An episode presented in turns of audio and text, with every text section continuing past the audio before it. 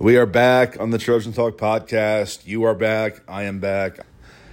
I am Ryan Young, publisher at Trojansports.com. And as we do every week, almost every week, pretty much every week, we are back to cover the storylines of the week and to preview the matchup, a very pivotal matchup between number 18 USC and number 14 Utah. We do not have Max Brown this week. He'll be back with us next week, our trusty Trojansports.com analyst. Uh, we're mixing it up today. We have two guests and three segments. How does that add up mathematically? Two guests, three segments without me doing a one man show? Well, I'm going to tell you. We're going to kick things off with my good friend Brady McCollough from the Los Angeles Times to give his blend of USC perspective with national college football perspective. And he had a column after the Trojans lost at Notre Dame last Saturday and kind of talking about maybe this is a longer rebuild than USC fans expected. I wanted to discuss his column. I wanted to get his thoughts on what we should really take away from that 48 20 loss in South Bend where things stand in the Pac 12 race and, and, and, USC's chances at this point, where things stand in the Heisman race with Caleb Williams, where USC is going to stand next year when it dives headfirst into the Big Ten without Caleb Williams. We had a good discussion on all those topics. I think you'll enjoy that. And then we'll get into the matchup this week versus the Utes with Alex Markham, publisher of Ute Nation on our Rivals Network. Good friend of mine always a good conversation. He and I have a good rapport. We enjoy going back and forth. I always look forward to the, this week and connecting with him about the teams, about the game. And he is on for two different segments. So that is the answer to your riddle about how that all works out. I went on his show on Wednesday talking largely about the USC side of things, and we had a really good discussion. It went for more than a half hour, and I wanted to include that here because he covered a lot of good stuff that we didn't talk about when he came on this show and taped the segment Thursday, talking largely about the Utah side of the matchup, the Utes quarterback situation, their defense, all the stuff you'd want to know more about before these teams take the field Saturday. So you're going to hear Brady McCollough, then you're going to hear the second conversation I had with Alex Markham talking about the Utah stuff. Then you'll hear the th- first conversation, which is going to go second, but actually third, if you're keeping track here. After my interview with Alex talking about Utah, I will play my segment on his podcast talking about USC. I will not break it up another intro, they'll just run back to back. I think I've uh, belabored the point enough by now that you will know what's happening when it does. Before we get into the segments, though, just a real quick commentary. Well, a couple commentaries. One, and we're going to discuss this more at length, I think, with both guests, but I get the intensity of reaction to that 48 20 loss in South Bend. It was bad, it was revealing, it was startling, even for those who had seen the cracks in the armor uh, build over recent weeks and, and knew that there was going to be some kind of reckoning coming for USC. No one expected that. I mean, you, you can't you can't expect that. You can't expect Caleb Williams, a guy who threw four and five interceptions respectively in his first two seasons, only one multi-interception game in that in that time, only one pick through the first six games this year. You can't expect him to throw three interceptions in the first half and for all of them to be really bad decisions, which is just so out of character for him. So you can't expect that. Obviously, there was the 99 yard kickoff return, there was the scoop and score touchdown for Notre Dame's defense. Everything went bad, and there will be a lot of overreaction to what happened, also some very fair reaction. And we'll discuss the offensive line situation.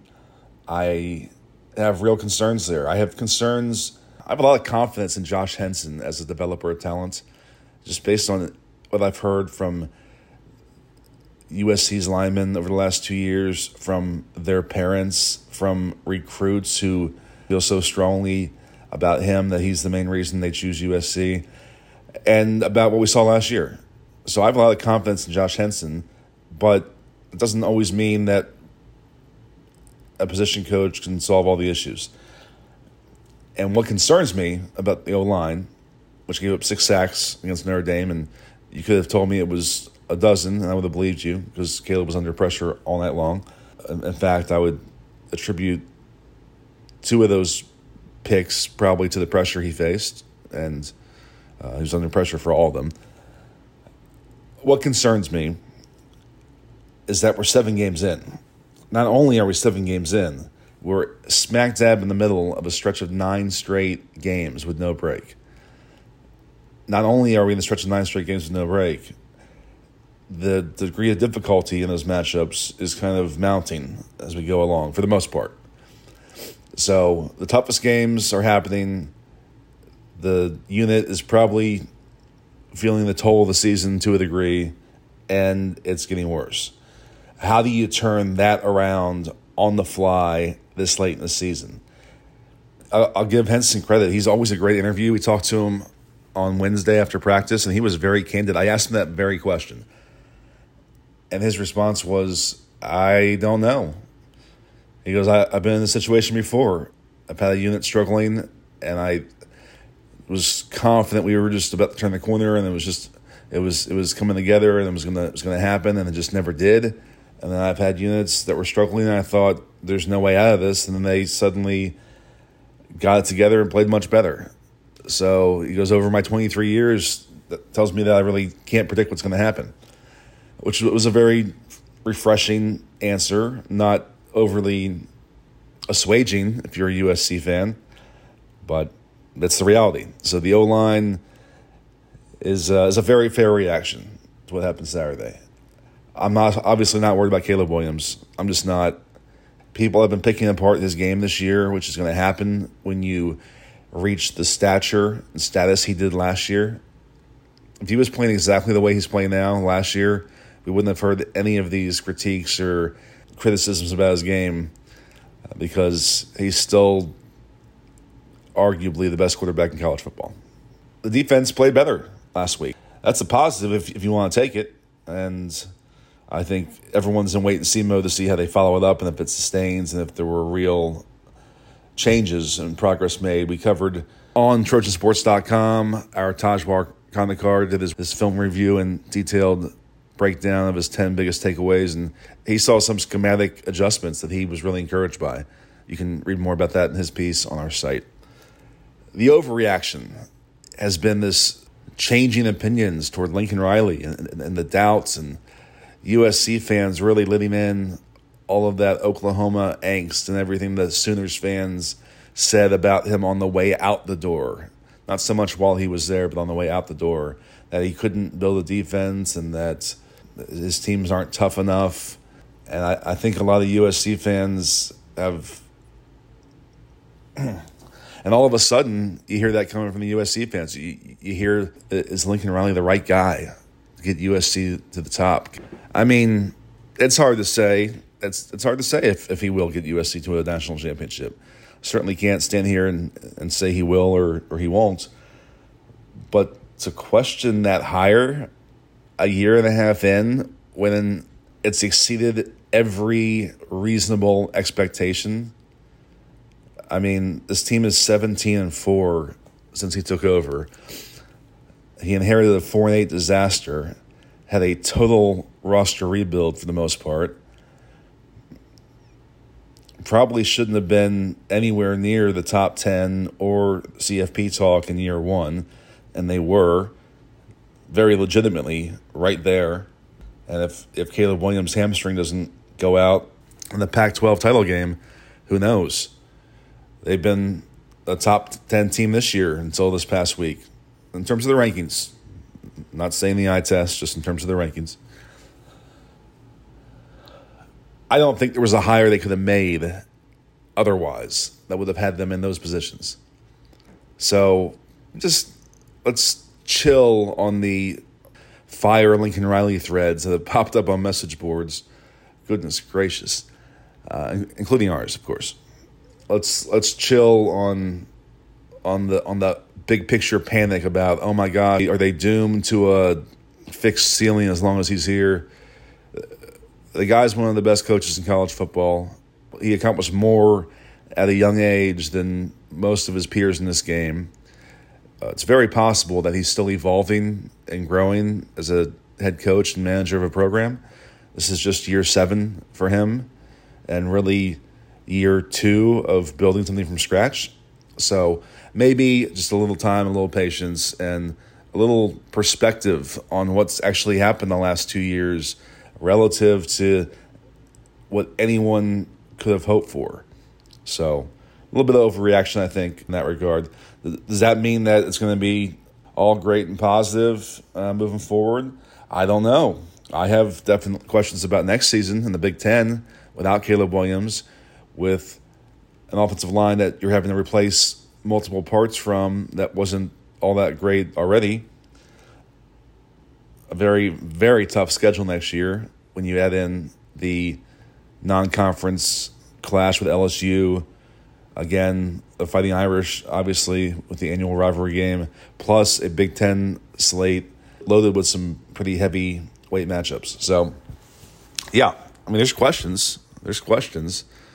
But what team doesn't have questions? What program doesn't have questions? Everyone chill out. My final point before we get into the show also dealing with overreaction.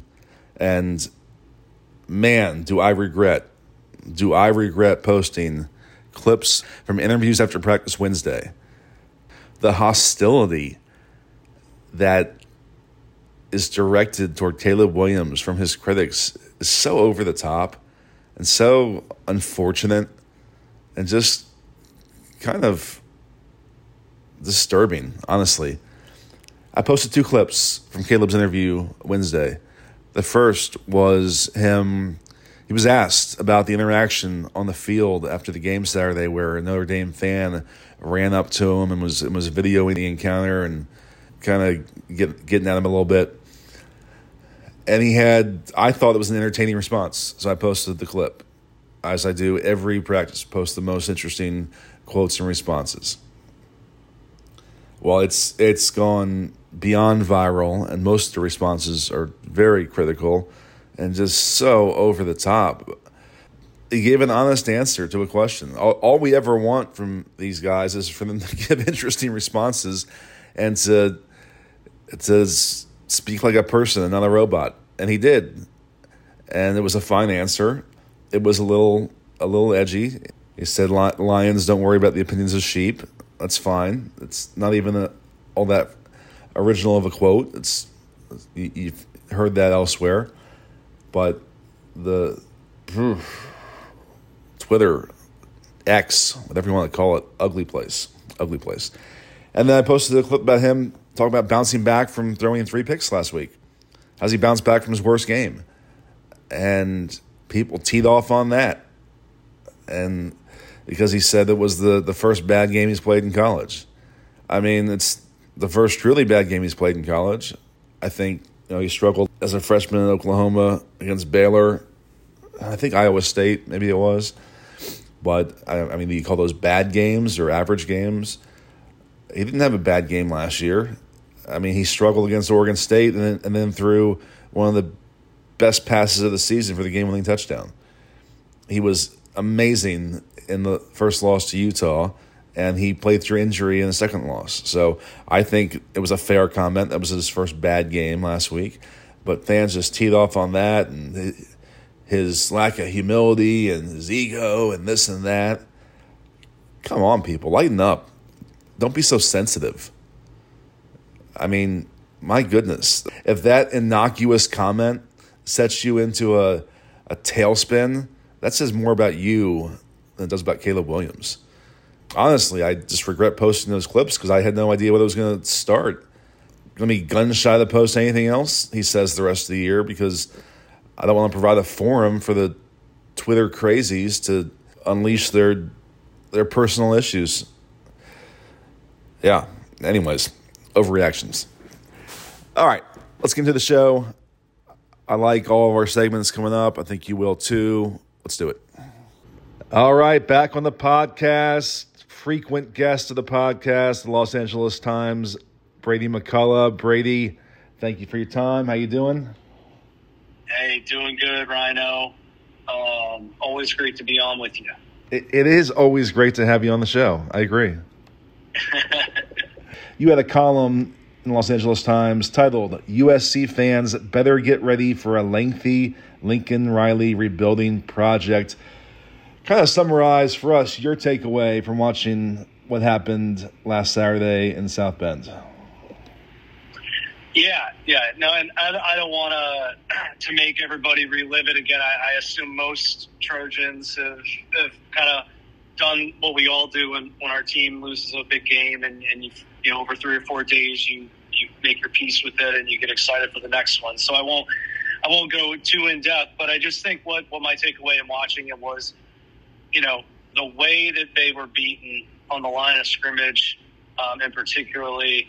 Um, the way that their wide receivers seemingly struggled to get open, you know, I just saw some potential that that hey, this this was supposed to be this we had kind of all bought into this being a quick fix and that you know Lincoln had turned the roster last year, you know, given gotten the team to seven more wins than they had the week year before.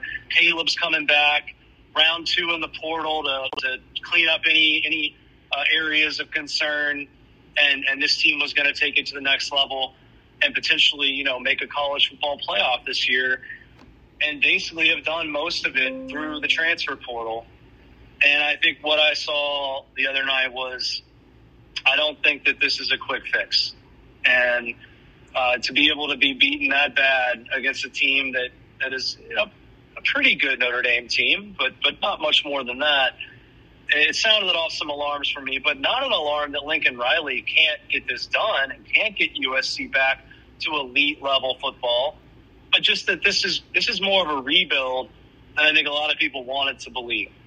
Let's start with your last point there about uh, this doesn't mean that Lincoln Riley can't do it. I've been surprised this week with the changing sentiment towards Lincoln Riley. You never know what percentage of the fan base is the vocal percentage.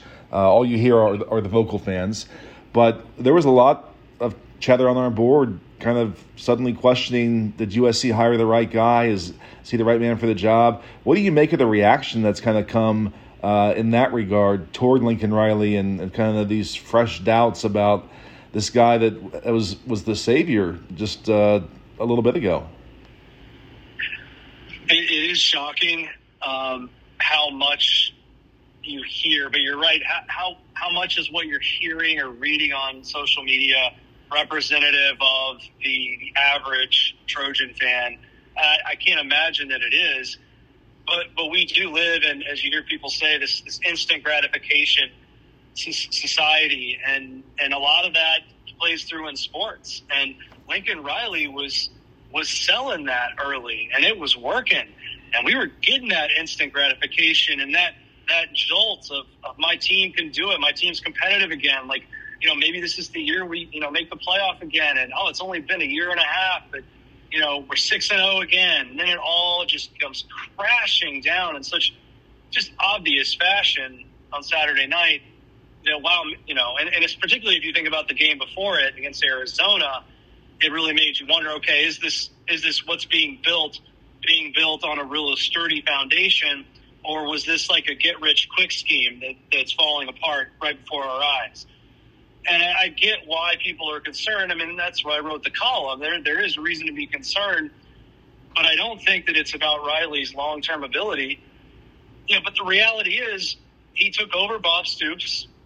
You know, the program wasn't just humming when Lincoln Riley took it over, but they made a playoff uh, under Stoops, and and and but Riley takes over this machine and this this culture that's been built over you know nearly 20 years at that point, and he keeps it going. He adds his own flavor to it, but it wasn't a rebuild. And I think this job is more of a rebuild. But I I always thought one of the reasons Lincoln this job appealed to him was a chance to do something on his own, to, build something that is his, and not people saying, "Oh, he just he was born on third base. He just took you know what what Bob Stoops built." So if that's the case, if I'm right on that, well then Lincoln Riley shouldn't be afraid or deterred by the fact that hey maybe this isn't just going to be flipped over overnight in the transfer portal, but is something that he can build through his beliefs and his culture over time. The question is, are USC fans, USC donors patient enough for that? And does Lincoln Riley really want to do that?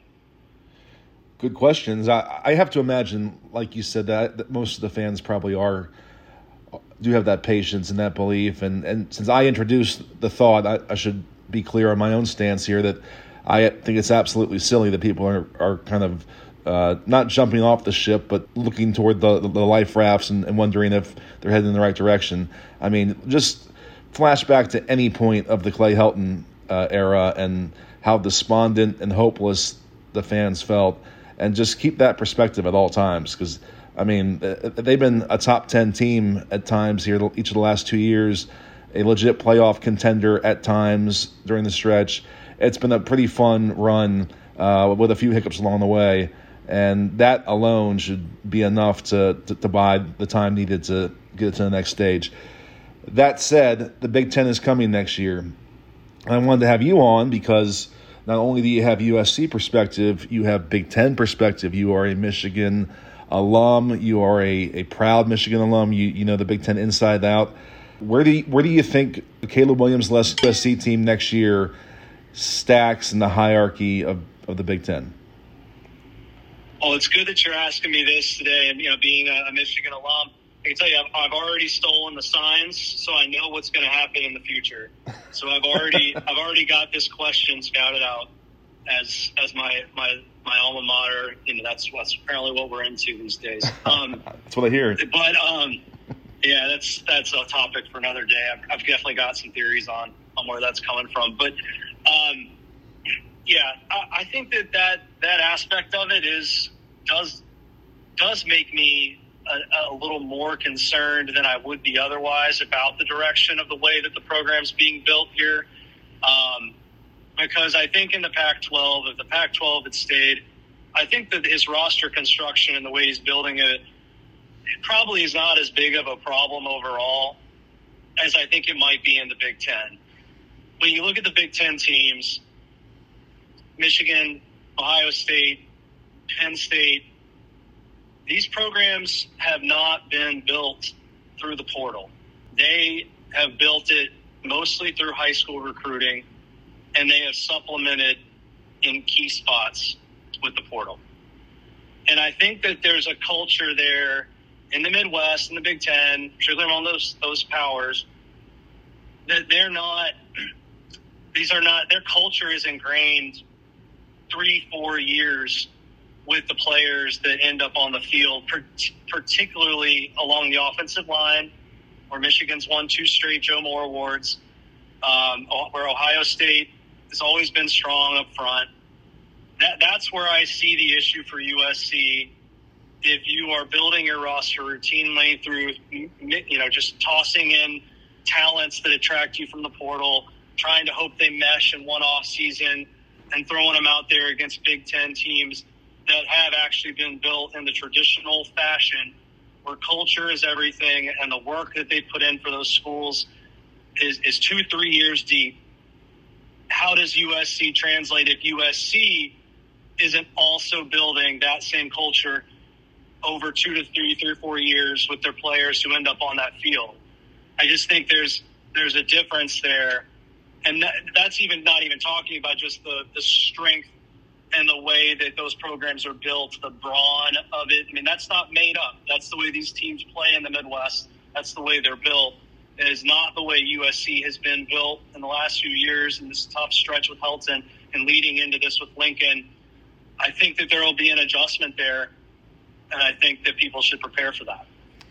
So, do, do you put them middle of the pack in the Big Ten next year? Do you put them upper upper third? Where do you slot them in? Well, you know, we got to see who Lincoln brings in from the portal. I guess. I mean, that's kind of what you do every year, and Fair. I'm expecting. I'm expecting him to bring in another very talented quarterback from the transfer portal to compete with Miller Moss and Malachi Nelson, um, and bridge this gap before you know Julian Lewis, you know, possibly comes to campus, uh, you know, maybe a year early But I think we're going to see a, a, a, big quarterback competition, and from a, including a guy we don't know about yet. but as far as the offensive line and defensive line, I, just think they they've got to find a way to build more continuity there year over year.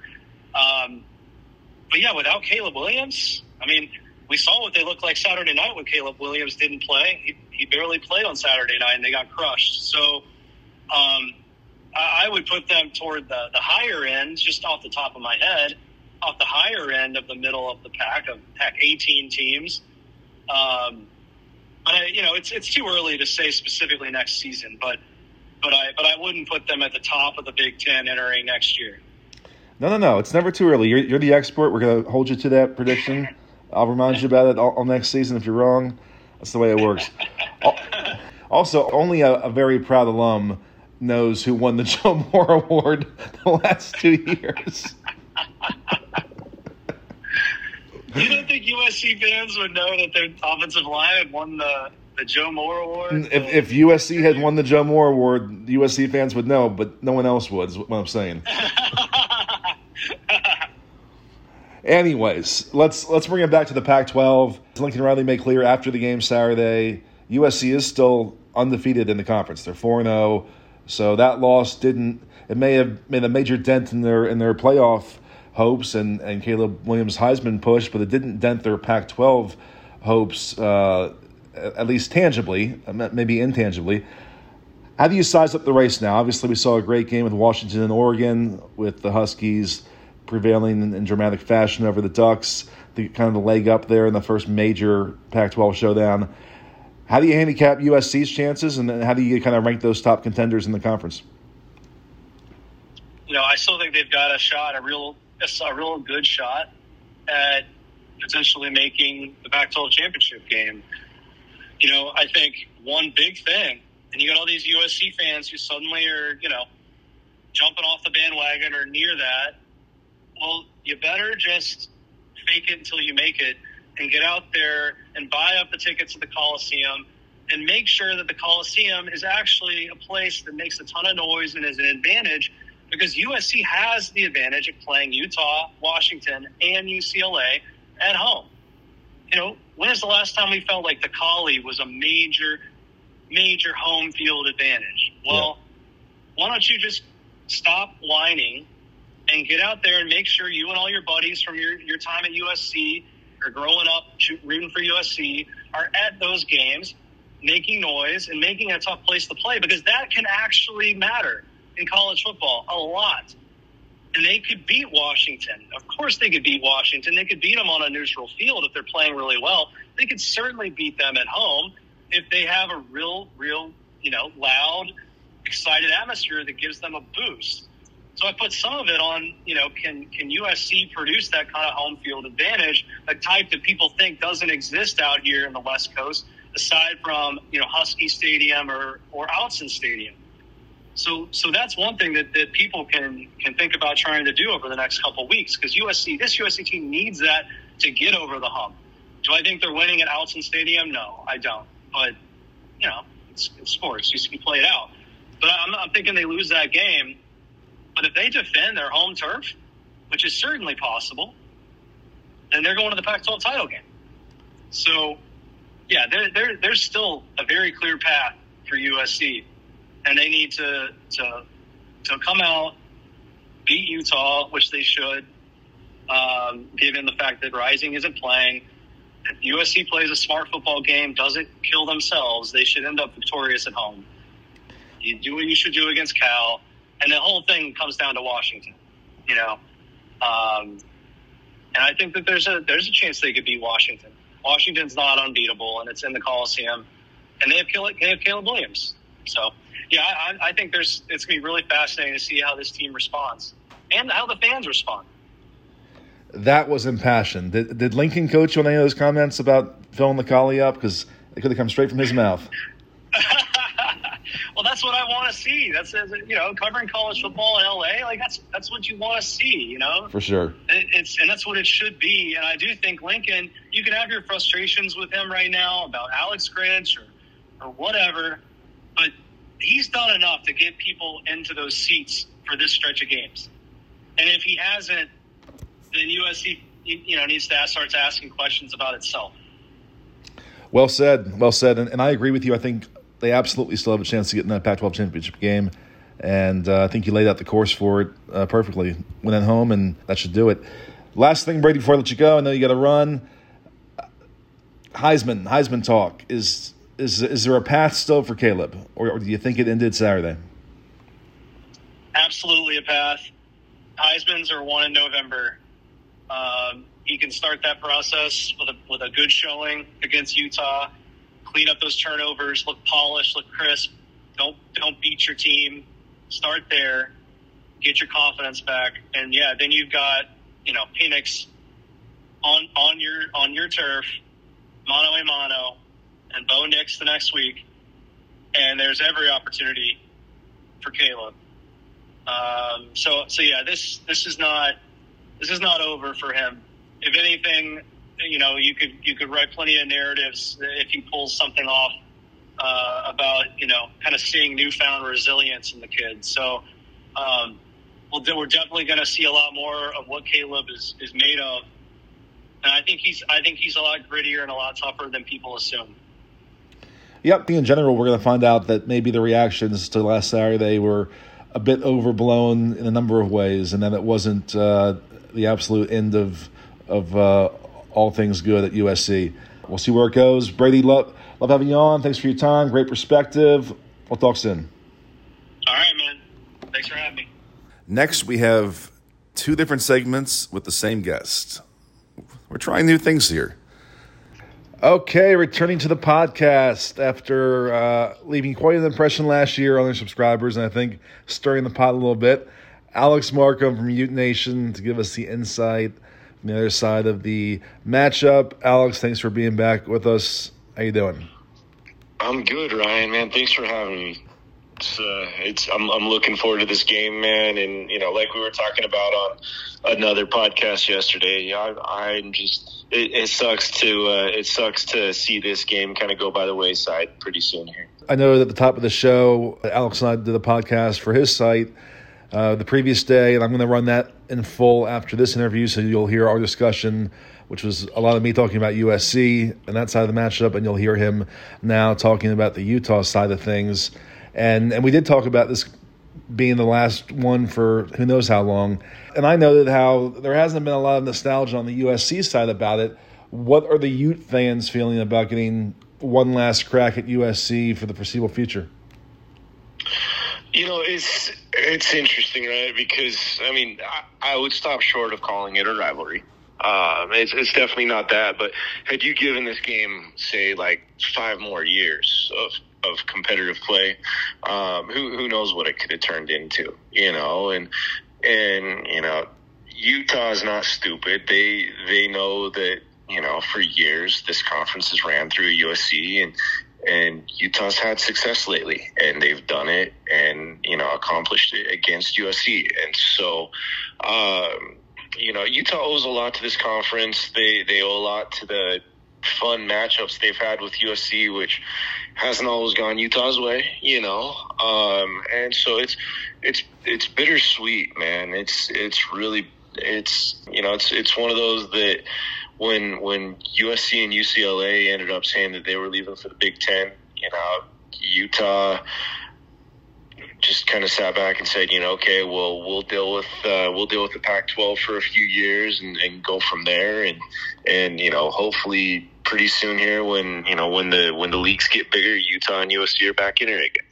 Hopefully, that's still the case, right? But now, just with all like the craziness that it that had happened a few months ago, it's uh, it's it's delayed for a while, even even longer now. So USC USC is in a good spot. Utah's. Uh, I hesitate to call the Big Twelve a good spot going forward, but you know they're uh, they're in a stable conference at least. Yeah, for sure, for sure. Well, this is the last one for a long time. Once again, great stakes uh, at play Saturday. Obviously, USC badly needing a, a response after the loss to Notre Dame. Utah, as always, right in the thick of things.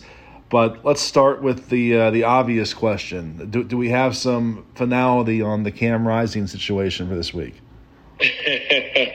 um, nothing yet. You know, I was I was gonna try to do some digging actually right right before we jumped on this call, and then got then got sidetracked. But I'll tell you, I um, you know just from some conversation that I had earlier in the week, um, it'll be a pleasant surprise if he plays. But you know, everybody's just kind of it's it's hit the point where when it happens, it happens, and nobody's kind of just sitting on the edge on the edge of their seat anymore.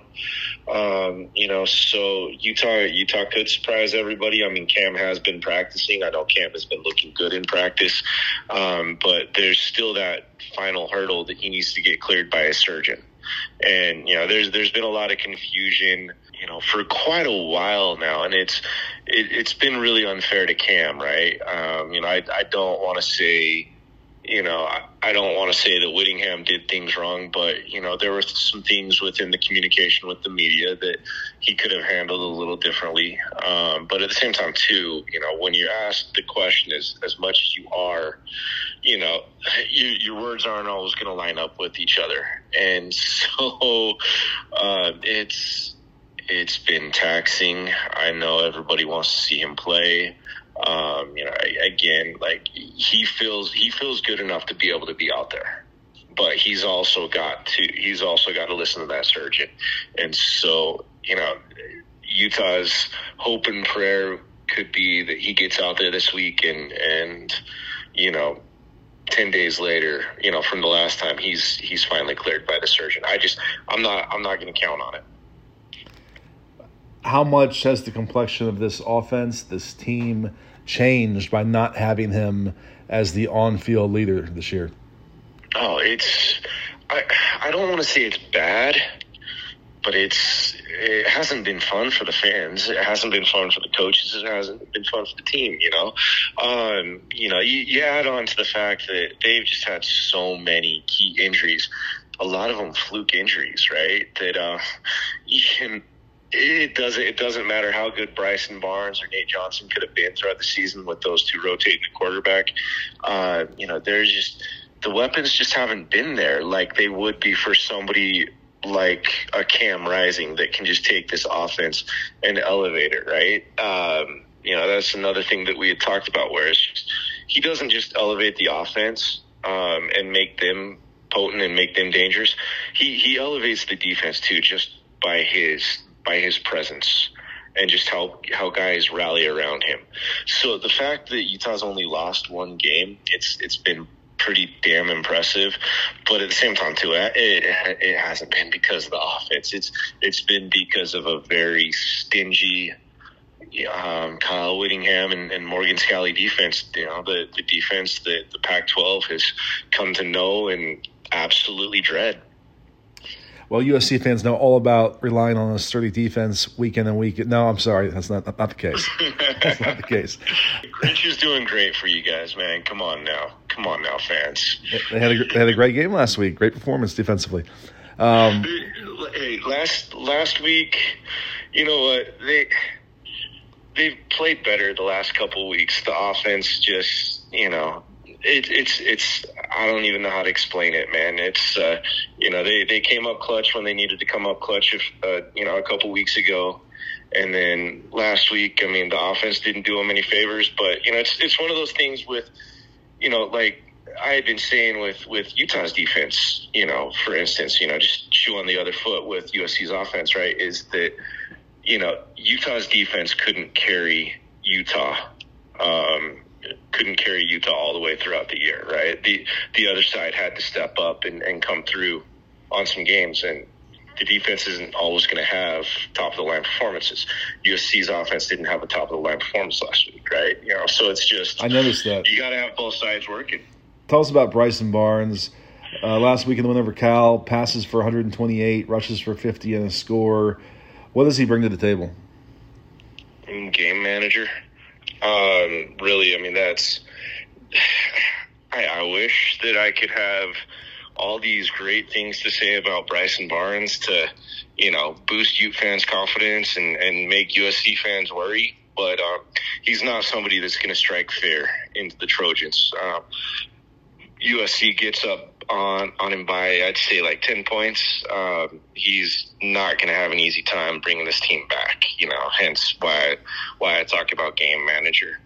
Um, he if if he doesn't think and just reacts, he can be a good quarterback. That's the issue, though, is he overthinks.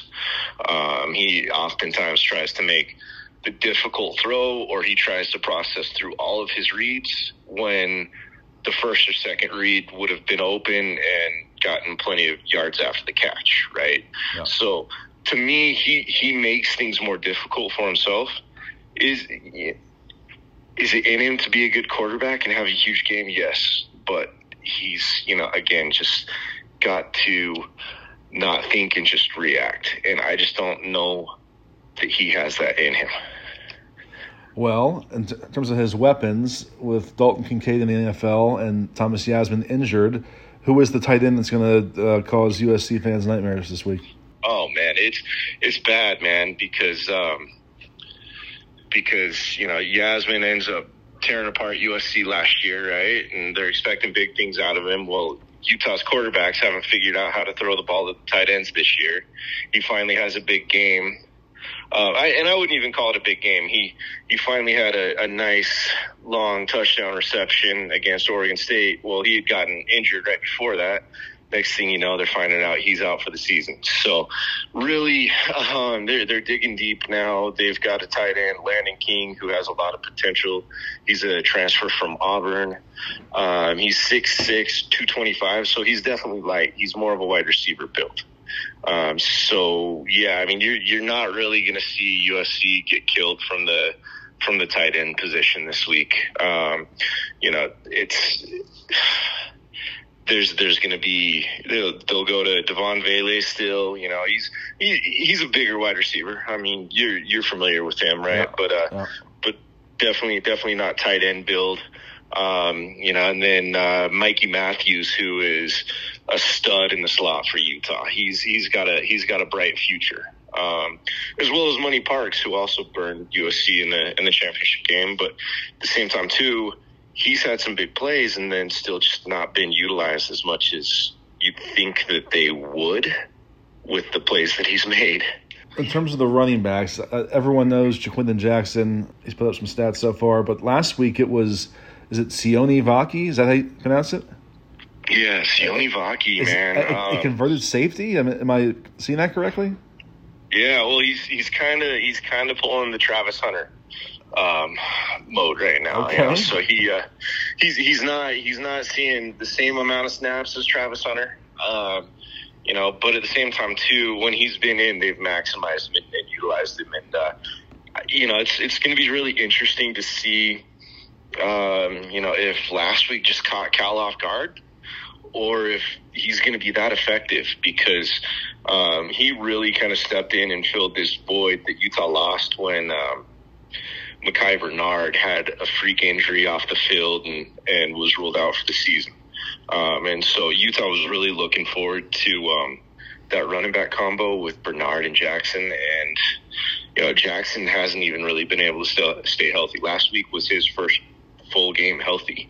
And he's still putting up, he's still putting up really good yards per carry numbers.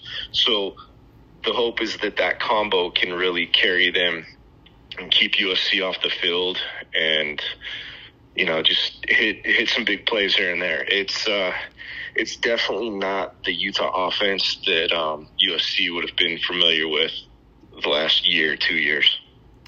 Well, nonetheless, impressive last week. 15 carries for 158 yards and two touchdowns. So definitely a guy to uh, he's a stud to keep in mind yeah. in this matchup. Okay, let's talk about this defense. Um, I'm just going to run through the national rankings for some of the categories. The Utes are fifth in scoring defense, 12.2 points per game, ninth in total defense, 277.8 yards, second in rush defense, 66.83 yards per game. Let's start uh, broad and we can get more specific. What, what's made that unit so special this year? You know, they have honestly been hit by injuries just as bad as the offense. Um, the crazy and scary thing for everybody that faces them, though, is that their depth is just absolutely insane. It's it's ridiculous.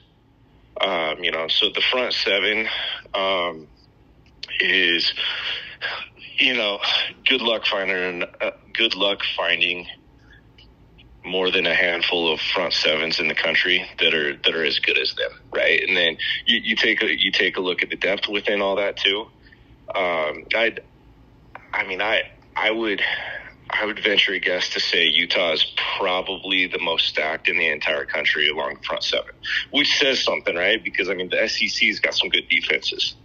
Um, safety wise, Cole Bishop, Sione Vaki really held it down. I mean, Cole's one of those guys that's going to be on all American lists um, by the end of the year. He's unfortunately going to be having to sit out the first half of the USC game. It was a really questionable targeting call, but Utah will have this kid Nate Ritchie that should be able to fill in for him just fine. The kid started Ritchie started as a as a true freshman back in 2020 before going on his mission, but Vaki has really kind of rounded out that uh, back end of the secondary and uh, been everybody knew he was going to be good but he's been a really pleasant surprise. He's really becoming one of the top safeties around. And guy hits like a missile he's fast as hell. You know that's one of the reasons why they gave him a shot at, at running back and it's paying off you know just like we were just talking about. Um, utah's utah's one area that i have a little bit of concern is definitely cornerback they're not as solid there as they have been the last five or so years. They've got talent, but um, I just see them being susceptible to, you know, you and me have talked about how a lot of Caleb's big plays have been when he's had to improvise and kind of run around yep. and and you know and then one of the wide receivers breaks loose you know so that's that's that's the one concern i have with this game everything else to this defense man um they're tough. They are so so tough, and they keep they keep losing guys, and you know they just next man up, and they're just as dominant. It's honestly been pretty fun to watch and crazy to see. Well, with the defensive front that stout, going against an offensive line coming off such a bad performance at Notre Dame, one would uh, connect the dots there and think that that might be a pretty pivotal determining factor in how this game goes. Yet we did predictions on the first podcast interview, and, and you picked USC to win. How do you think the Trojans overcome that uh, bad matchup up front? Yeah, yeah. I mean, look, Caleb Williams is going to get to know Jonah, Jonah Elliss really well. That guy's going to be a nightmare for Caleb. But, um, you know, it's going to. I, I can't remember where I saw this, but um, Caleb has a pretty high completion percentage if he gets the ball out within around two seconds, right? Um, if he can focus on that with, um, you know, knowing that the pressure's coming, getting rid of the ball, you know, to that extent, um, I think Utah's, I think Utah's going to struggle. You know, you add into the fact of I've kind of talked with you about that that new clock rule too. Um, I think that that is a detriment to Utah's secondary, and especially when it's going up against an offense like this. Um, you know, but from there, I mean, look, the last few years, yeah, Utah's had a really solid defense, but USC still hit big plays on them. So really, what it comes down to it is Utah's defense is going to have another nice game. USC is going to get some big plays, but Utah's offense, just in my mind, unless it's Cam Rising, they they can't they can't keep up with it. You know, and so that that's going to be the biggest issue. That's honestly yesterday why I had said to you I'm taking USC 37 20 um, 37 27 in this game. Good deal. Uh, to hear my prediction, you'll have to listen to the second part of our conversation, which was actually the first part of our conversation, but is coming up next on this podcast. And uh, we had a great talk yesterday. I'm going to play it in full, and it'll fill in all the other pieces uh, that we didn't cover here in the last 15 or 20 minutes. But Alex, thanks for coming on again, and uh, great to do this twice this week. Always, Ryan. Thanks for having me, man. Appreciate you this episode. It's it's a fun one, right? I got I got my guy Ryan Young here with the with the USC site Trojansports.com. Ryan, how are you, man? Doing great, Alex. Good to see you, buddy. Good. Always good to see you, man. Always fun conversations too. Always fun banner as well. Absolutely. I'm I'm due for one more Salt Lake trip at some point. oh, dude, we we got to make it happen, man. We got to make it happen. Season. basketball. There, there you go, man. I get asked every week uh, how USC fans or the players feel about the last run through the Pac-12, and I don't think they're very nostalgic about it, but I am. Like I'm, I'm like going. This is my last time going to Boulder. This is my last time going here. I'm, I'm going to miss all these towns.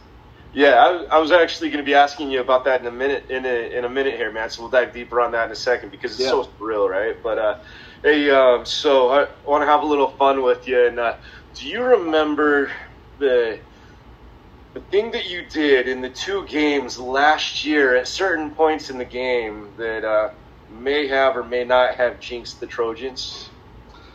What I did, hmm, I don't. Remind me. Dude, those, those text messages, man. Those Oh, text messages during the game. Uh, yeah, yeah, yeah. I, I, I don't know if I I don't know if I told you this um, at the at the end of the championship game, man. But when uh, when you sent me like one or two of those texts um, right before Utah started making their run, I I, I, handed the the phone over to my to my writer Haley that was uh, up in the booth with me, and she looks and she's like, "Oh God, he's gonna do it again, isn't he?" I have notorious timing in that regard. I, I do it on our message board all the time. it's, it's a known jinx. So, uh, in hindsight, I was probably partly responsible for that outcome. Yes.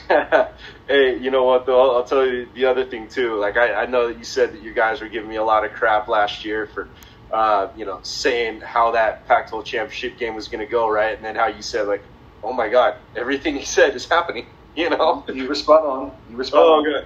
dude. I, I'll tell you what. I have no damn clue how to feel or what's going to happen this year, man. And it's just because of all those damn Utah injuries and and you just you don't know what you're getting with this USC team because you know the previous weeks, but now all of a sudden you got a pissed off USC team that you know are are they going to right the ship or are they going to continue showing those flaws that were kind of apparent and that was one of the reasons why they were kind of tumbling down the rankings the last few weeks you know No, that's the point exactly. We don't know what this USC team is now, and uh, you know, everyone, I guess, thought they did. I mean, uh, uh, there were people who were worried after the last few weeks before Notre Dame. There were cracks showing. People were worried where it was going because they hadn't played anybody tough yet. All their tough games were backloaded the second half of the schedule, which is going to be a brutal stretch for them. So they could they could look off against Arizona State and still win by two scores. They could look off at Colorado and still avoid collapse. Even the Arizona triple overtime game, you could still point to the offense, harbor hopes that the defense would get better, and think that, that, that they were at a certain level. And then Notre Dame comes and they just the offensive line disintegrated. It just fell apart, and that's become even more of a concern than, than the defense now. And so you have two major question marks on both sides of the ball where you didn't expect to question the offense, but now you have to. And it, I wouldn't feel comfortable predicting anything about this team the rest of the way until I see them play this week and the next week and start to get a, a fresh evaluation on them. yeah absolutely absolutely i'm going to ask you another question on that kind of a broad one for the conference in a second here right? But you know, kind of getting back to what, what we were talking about how surreal it is man. It's you know such a storied conference and, and obviously you um, usc has been such a linchpin to this conference for so many years. The stories the prestige you know the, the history everything right? You know how surreal is it that this is this is it man? It, it feels weird I expected there to be a lot more talk about it all this year, and it just has not been a storyline on this end. Uh, and I think that because the overwhelming sentiment when when they surprised everyone and made that Big Ten announcement a year and a half ago, there was there were no fans that were like clinging to the past or the or the present. Everyone was like, we've, we've outgrown the Pac-12. This is great. We're, we're in one of the major conferences, one of the two, you know, major major conferences. This is where we're supposed to be, and that's been the sentiment ever since then. And so there, just really hasn't been any lament or regret, especially when UCLA is making the move, so that rivalry stays in place. The Notre Dame rivalry will stay in place. So, uh, from a USC perspective, they're not losing a ton. Now, this Utah series has been uber interesting the last half decade or, or more, and there are other matchups. You know, they played Cal forever, and, and that's going to go away. Stanford, etc. So, so there is there are sacrifices, but I just think that everyone's mindset moved forward so long ago. While the rest rest of the Pac-12 disintegration is kind of fresh in this summer, for USC it's been a year and a half, and everyone's mind's been on the future in the Big Ten. That that just there hasn't been that nostalgic uh, final lap around it that I even expected there would be.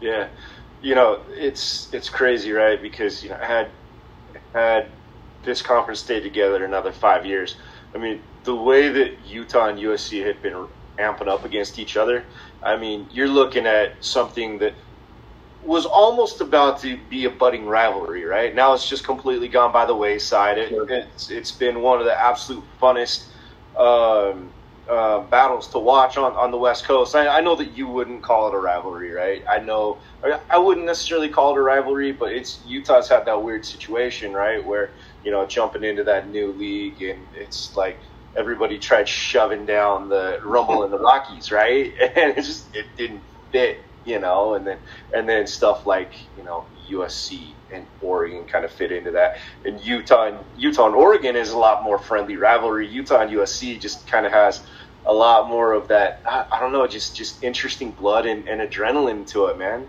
Um, so yeah, it's it's it sucks to see it go, but. Uh, I, I, totally agree. I, I, wouldn't call it a rivalry, but it's something. I don't know what the word is for it, but Utah and Oregon have been kind of the, the, teams in the way for USC for a long time now, and every one of those games has felt huge, and so that that's something. Uh, it's not a rivalry because it's not it's not decades and decades and decades of, of history, but it, it's something, and yeah, it, it is it is unfortunate that it's going away, and there probably won't be room for a non-conference game anytime in the near future. Yeah.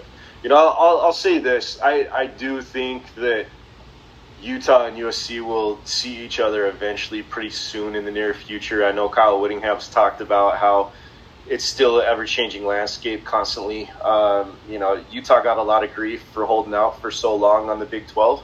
But at the same time, too, had, had Colorado not made the move that they did, you know, Utah is sitting in a decent conference for the next few years, you know, holding it down. Sure. It's one of the heavyweights. And then, you know, it, it was very real that from that point on, with that expansion from there, Utah could be included in you know one of the one of the bigger power conferences that everybody's calling it, right? You know, I, I know Big Twelve was trying to be that way.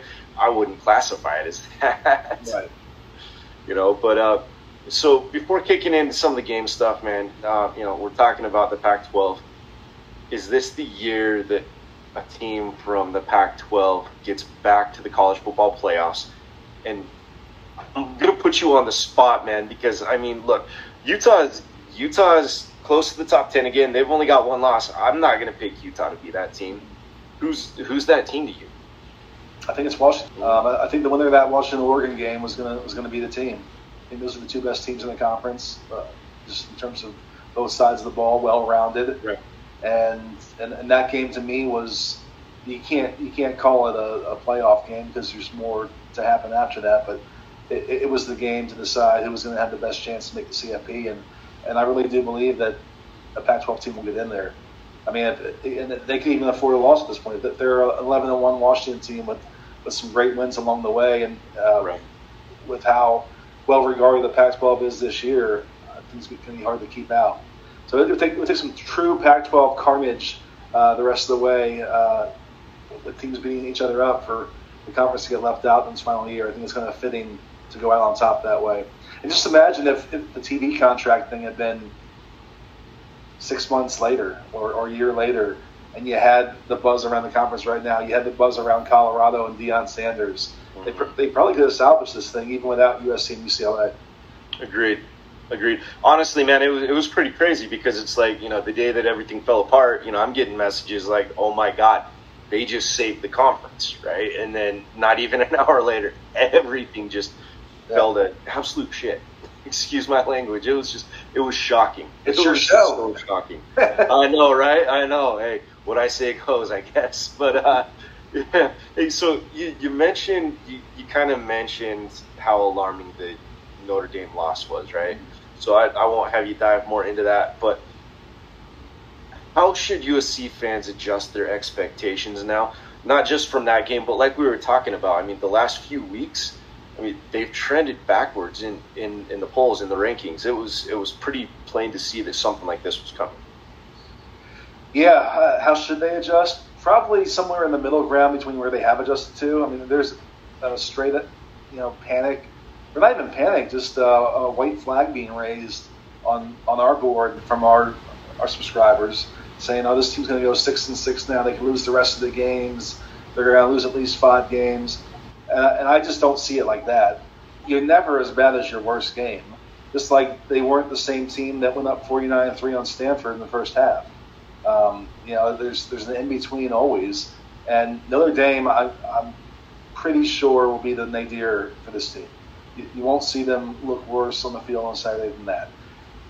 They could definitely still lose some more games the rest of the way, but not just totally listless and, and dominated like we were Saturday. So I, I think you adjust by thinking uh, whatever CFP hopes you had entering the year are much more of a long shot now. Not dead yet, but much more of a long shot. Pac 12 hopes, much more of a long shot. This is probably uh, two or three lost team. Probably three lost team. Sure. Yeah. So next thing to talk about, um, good old Caleb Williams, man, Mister Mister yeah. Heisman, right? You know, I, I know you fans kind of have their feelings and opinions. fans love Caleb. They, they, they, they took the they took the Nell thing and ran with it, which you got to admit that that was epic when they when they photoshopped that. But uh, the, the Utah uh, graphic was very well played. very well played. The, the, the overall reaction to that, though, I thought was was a little over the top. It wasn't. It was. It was a message to himself it wasn't like he was, uh, you know, intending for that to be in the face of, of Utah fans. He probably should have known the camera would zoom in and get that.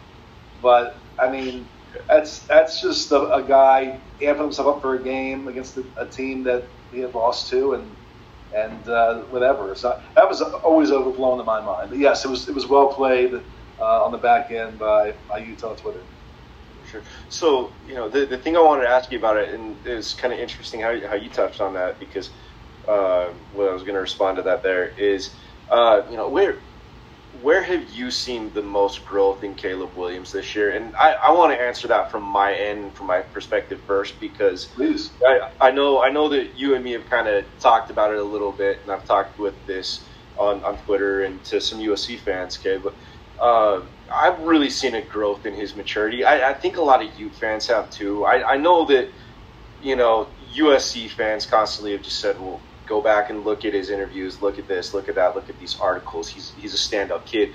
But just how he conducts himself on the field, you know, he still has that confidence about him.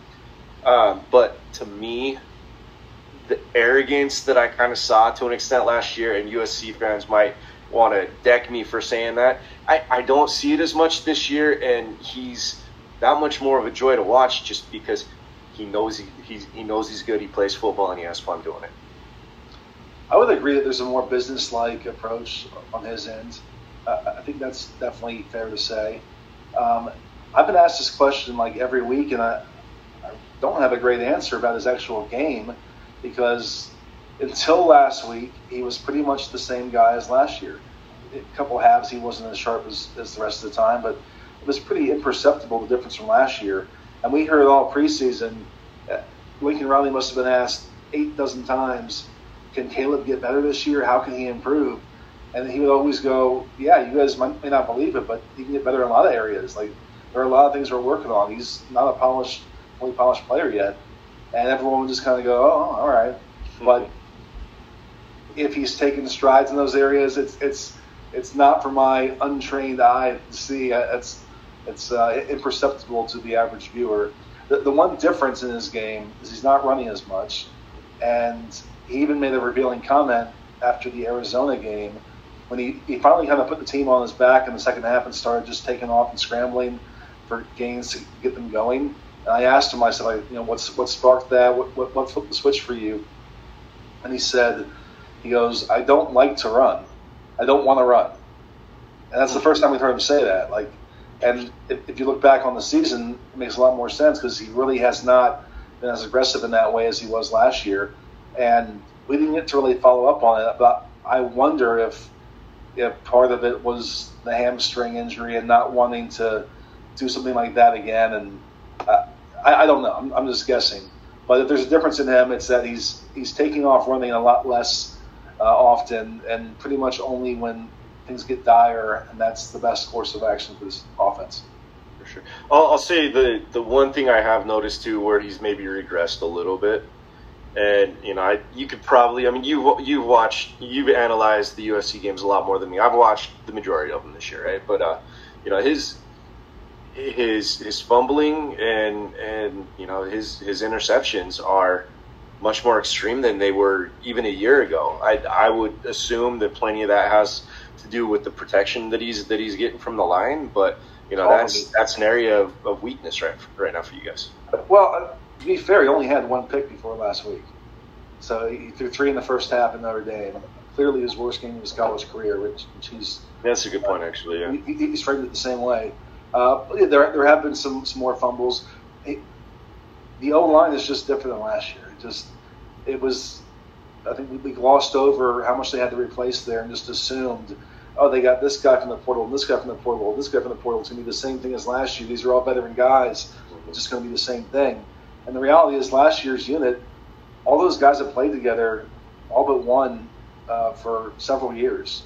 And I think we discounted how valuable that ultimately was and and this unit has just seemed disjointed. They've been they've been like it, it, we have a guy who breaks down the O line play every week and scrutinizes every play, and he's constantly noting how looks like guys don't know where they're supposed to be on double teams or or they're they're going to the wrong spot and, and, and not picking up the, the right uh, block.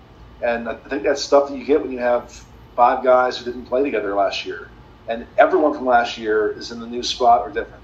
So even, even the guys who are back are in a different position, and the rest of the positions are new guys.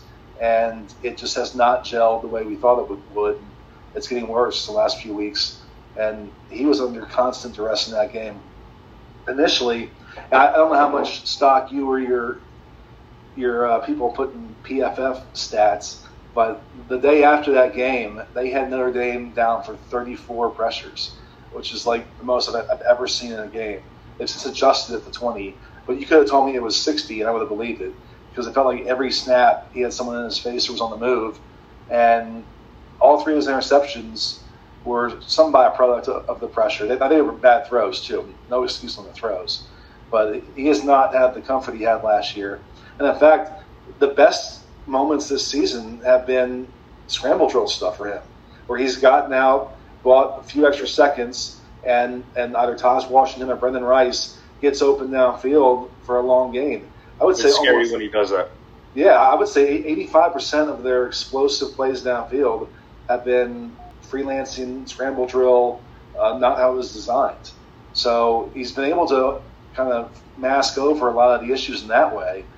But it was just relentless on Saturday at Notre Dame. Just every every single snap felt like he was immediately on the run or with a guy in his face. So if if he's a little bit off from last year, that's a major factor for why. For sure. You, you, you said a few things there that I was actually wanting to kind of touch on in, in the it. next one, man. So, uh, dude, I, I, always love talking to you, man, because it's just it, it's easy conversation, dude. It just it all just flows. Always, right? but, always. Uh, um, but uh, yeah, dude. So you you mentioned PFF as one thing. You mentioned all the transfers as another. Okay. Um, there's there's a few things at play there. You know, during the off season, when USC fans would get excited about one of their new additions, you know, Ute fans, not even just Ute fans, but other fans from conference teams would be like, yeah, yeah, yeah, but how about the trenches, right? And then you know, USC would get a you know a guy from either side of the trenches, and you know they you know the fans would gloat about it. It's like, okay, that's great. Yeah, you guys got good depth but you don't understand. It's going to take time to gel or there's you know it's it's not it's not just about the it's not just about the four or five star talent. It's it's about the culture right? And, and all those things. And that and those are kind of some of the things that i'm seeing play out a little bit you know maybe offensive line wise but definitely defensively okay um, one of my guys, we so we have a we have a statistical podcast that we do, um, and one of the guys had just mentioned, you know, it, it's crazy because PFF loves the USC guys individually and everything, right? And uh, but when you look at like the the regular statistics that most you know everyday fan looks at, I mean USC's defense it's it's bad, man. Like there's so many categories, so many key categories that they're like upper 80s on up to around 100 in. Oh, I know. uh, so with that, I mean USC's offense did not have a good game last week. You know, USC's defense has had their moments, but at the same time, too, man, that is the weak link for this team. So I would love to hear whatever assessment you want to give on that defense. Boy, where, where do I start? Well, um, okay. There's lots of cover there. It's been Yeah, bad. right? It's been bad, and it's been a cloud hanging over the, everything just because the sentiment was already against Alex Grinch entering the season. Most of the fan base had already levied their verdict, had already decided he shouldn't have come back. And Lincoln Riley made this quote last week, and it didn't go over well with fans, but he's, he basically said that he said everyone was ready to, to pounce on the first thing that went wrong and say, oh, you should have made this change and should have done that. And it's true. I mean, whether or not the fans are wrong or not is a different story.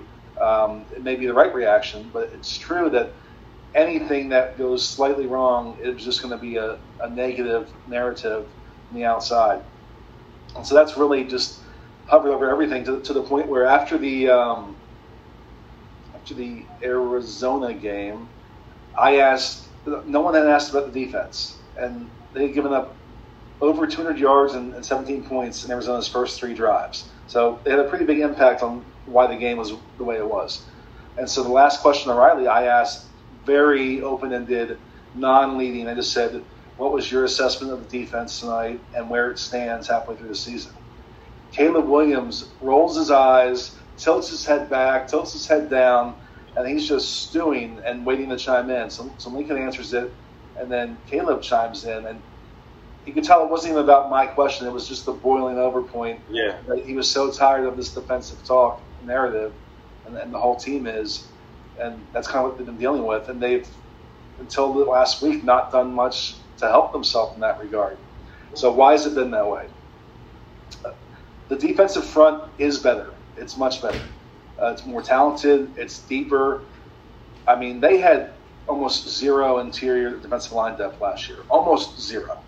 It's much different this year with Bear Alexander, the five-star transfer from Georgia, Kyon Barrs from Arizona, Jack Sullivan from Purdue, who's not playing a whole lot of snaps, but he's a veteran guy, and so on. Uh, they lost the nation's leading sack leader, Tuli Tuipulotu, to the NFL. They didn't replace him in a one-for-one trade in terms of talent, but they got a nice bevy of pass rushers and You're doing well with getting pressure. Oh, yeah, so, so I'll, I'll boil it down. They're a very aggressive defense, and they're leaning on that as their strength. And when it works, it creates sacks and TFLs, which they were near the top of the national leaderboard in entering last week. When it doesn't work, it's because it exposes the rest of the defense, which they're not a good tackling team still. They were better last week, and their secondary has not been good. It was better last week, but on the whole, those have been the weaknesses. And so if you're being so aggressive and sending so much pressure up front, you're really counting on guys making the first tackler making that tackle in space. Because if he gets beat, there's not enough help behind him to salvage the play. Or you're counting on your on your secondary to win one on one and maybe not always have help over the top.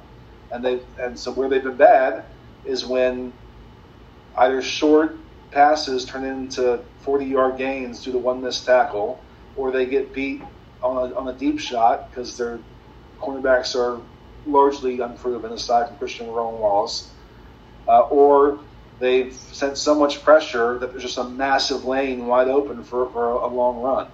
And so it's been the same breakdowns as last year in a lot of ways, but it's a product of, of how they choose to play.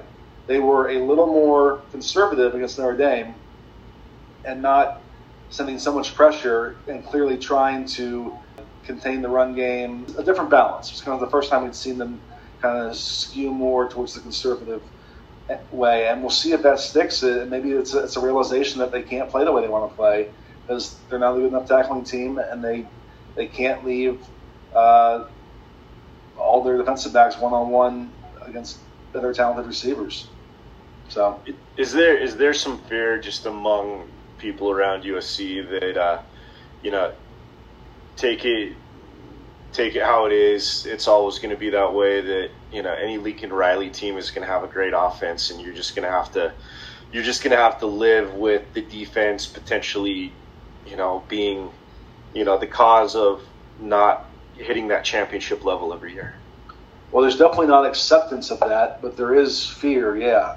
And all of the outside criticism of Riley, I think, I think the honeymoon period wore off over the last few weeks, and all the outside criticism people have been saying for years, just just as you framed it, USC fans are now saying, yeah, they're right. This is a major problem. He hasn't evolved as a head coach. He doesn't know how to build defense, et cetera, et cetera. And I think it's been, how should I say that? There's been a real, a real change in current toward the way he's viewed or talked about in the last few weeks. And, and, they, and it's always hard to tell what percentage of a fan base is griping and talking because you only hear the vocal ones, and you don't know are they five, are they five percent of it, are they seventy five percent of it? You, you, can never tell. But there's been a lot more questioning of Lincoln Riley in recent weeks, and especially after the loss of Notre Dame, saying is he the right guy for this? Can he ever build a defense? Can we get away from the Mike Leach tree of, of coaches? Um, that's that's a real mounting uh, sentiment within the fans, at least on our message board. And I think it's gone way too far because the reality was I don't know any other hire they could have made at that time with where that program was that would have put them in the top 10 and the CFP race in each of their first two years. So I, I think perspective's been lost at just how bad things were that he inherited. And maybe it's not all the way fixed yet. And next year, I think fans need to brace themselves for the fact that the first Big Ten season is going to be tough. It's it's not going to be easy. It's not going to be easy at all. So this is this is a, a, longer rebuild than maybe people expected after it started so so fast. But the the swinging sentiment against Riley has really surprised me because he he bailed this program out of out of the depths. I mean, he came in and, and and saved it with a snap. I I think they could have made a lot of other, other hires where they don't come close to these results the first two years. And that perspective is being lost in a big way because the fans got a taste of the potential, a taste of we're back in the CFP conversation, we're a national contender again. And to see it not live up to those expectations has, uh, I think, caused people to forget just where it was less than two years ago. For sure, dude. And, and I know I told you 20 to 25 minutes. No, I'm good. I'm. Hey, with, with with you and me, man, I know it's never just a Q and A, right? So it's uh, yeah, yeah. So just a couple more questions here for you, man, and I'll and then I'll let you get on your way. I know it's been crazy last couple days here for you. So, uh, you know, you mentioned how USC is sick of answering the questions about the defense, right?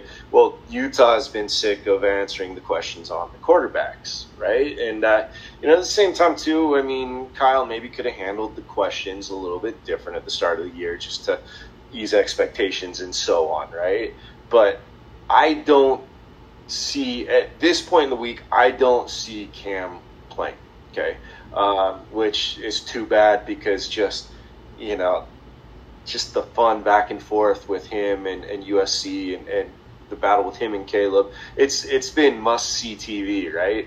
Uh, I, I I hope it I hope it's different. I, I hope everybody sees Cam on on Saturday, but going with the train of thought that it's Utah's offense with Bryson Barnes, who I don't want to slam him, but I view him as more of a game manager, right? Sure. Um, you know, and then you know Utah. Utah's lost a lot of their key guys, right? The the guy that um, was destroying you guys last year in the Pac-12 championship game, Thomas Yassmin. He's they just announced him being out for the season. Now it's just it's one hit after another after another, right? But at the same time, too, going into this game, What's your biggest concern for USC going against Utah? I, I think it's it's the offensive line crumbling again, and the offense looking some version of like it did last week. I don't think you'll see Caleb throw three picks again, but it, we still don't know if the defense can ever be the the reason why this team wins. Like it might have been last week if the offense have been better, but we'll never know. And that was the best they've looked. Can they sustain that? I don't know. I, I think the recipe still revolves around this offense being what it's supposed to be.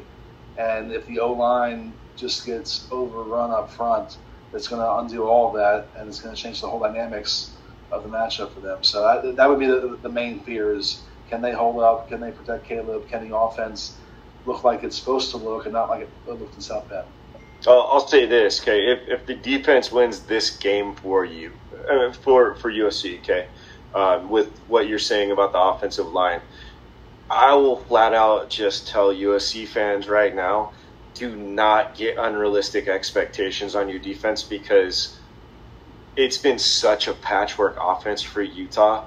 It's it's been really difficult to watch sometimes. Utah's Utah is very fortunate that they have only one loss right now that they've been able to do what they've been able to do because of because their defense, right? You know, and so it's uh, you know Utah Utah's got Ja'Quinden Jackson back. You know, if if they can run the ball solid and you know just get enough pressure on Caleb, then you know Utah's in a good position. But it's still, to me, again, like you can't you can't leave this game with unrealistic expectations on USC's defense if you feel like USC's defense wins this game because with Bryson Barnes, if he gets down by more than ten points I'd love to see him prove me wrong, but I just don't have this feeling that he can that he can lead Utah back from even ten points down. So that, that's the one thing I will I'll, I'll tell I'll tell the fans. Trust me, trust me. There's nothing that the USC defense could do Saturday that would change fans' opinion about Alex Grinch right now. It's so, it's, it's so ingrained. They, they could pitch a shutout, and the USC fans would say exactly what you said. Say, "Oh, it's because Utah didn't have a quarterback, and it's because of this and this." they would give him no credit for for anything. So no no worry about fans getting overconfident about the defense. for sure, dude. So lastly, I mean, what, what's your prediction and, and why are you going with it? I hadn't honed in on a score yet, which I should have known we were going to talk. You, you, uh, you, and me are both going to be on the spot on this because I honestly don't yeah. know what to say right now. I think uh, I think we see some middle ground between last week's offense and where it normally is. I'll say USC 38 to uh, 38 to 31. Okay. And I, I know it's a lot of points for the Utah offense, but I just I can't ever I, I can't see USC pulling away from this this Utah team. Just the way these matchups have gone, I think it's going to have to be somewhat close down to the stretch, and any less than 38 points would be pretty disappointing again for this offense. So yeah. I'm kind of basing it off that and not being fully convinced that the defense is better. Yeah. Well, when when we're done, I'll, I'll send you over. I mean, look, dude. Like you know, you, you mentioned the thing about the points. I I'm with you that you know they can score more points than than some are thinking because uh, one of my guys sent me a stat comparison of the the defensive rankings between USC and Cal, and it's pretty crazy, scary. Just how close USC is to Cal, and it's not in a good way, you know. and so, and so, yeah, you you talk and put up the points. I mean, here, here's my thing, and you fans aren't gonna like me on this. I mean, I, I got to go with the Trojans for numerous reasons. Okay, uh, one, it's gonna be a revenge game for Caleb in in two ways, right? It's you know, yeah, he, he pretty much lost all hope of the Heisman last week. I'm sorry, USC fans, he he did you know, you can't you can't lose a game like that, throw three interceptions, and and expect to win back to back Heisman. You, you, just can't unless the others falter just as bad, right?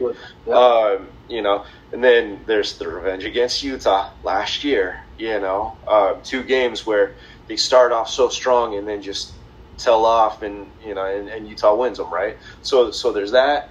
Uh, you know, just the whole you know overall USC team feeling of, of wanting that revenge as well you know, but I just, unless Rising shows up on that field, Utah, I can't see Utah winning this game. If if Cam plays, and I get that it's his first game back, I feel decent about Utah pulling it off because he just he makes that whole offense better. He just elevates everybody to a whole other level, and he and he and he lists the and he lists the defense too, just just from just from his nature, right, and just from his yeah. leadership. It's just it's it's crazy to see, you know. And there's just been that element missing this year.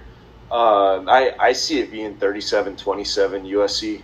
Uh, you know, Utah just you know. Um, here's here's one of my biggest concerns about Utah's defense, okay, and it's and it's not like a knock on the position group by any means, but in a game like this, with USC's passing game and the new rules with how the clock goes, uh, I just see USC being able to hit a decent amount of, of deep shots against Utah's corners. I mean, they're they're good. They're not as good as they have been but then at the same time, too, you throw in the mix, you know, again, you know, just how that clock goes.